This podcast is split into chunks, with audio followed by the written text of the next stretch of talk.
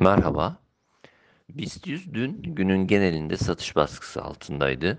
Kapanış 1411 seviyesinde gerçekleşti. Endekste 1450-1465 direnç bölgesinin hemen altından başlayan satış baskısı etkili durumda. Diğer taraftan kapanış kısa periyot için destek bölgesi olarak belirttiğimiz 1410-1395 bandında. Dolayısıyla bu aşamada kısa periyot için sınırlı geri çekilmeden söz etmek mümkün. Endekste bu band altına inilmesi durumunda ancak yeni bir zayıflama sürecinden bahsediyor olacağız.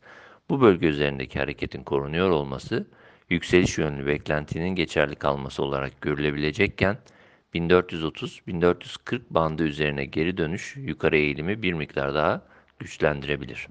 Diğer taraftan endekste 21 ve 50 günlük ortalamanın da toplandığı 1400 seviyesini nispeten kuvvetli destek olarak belirtmemiz de mümkün.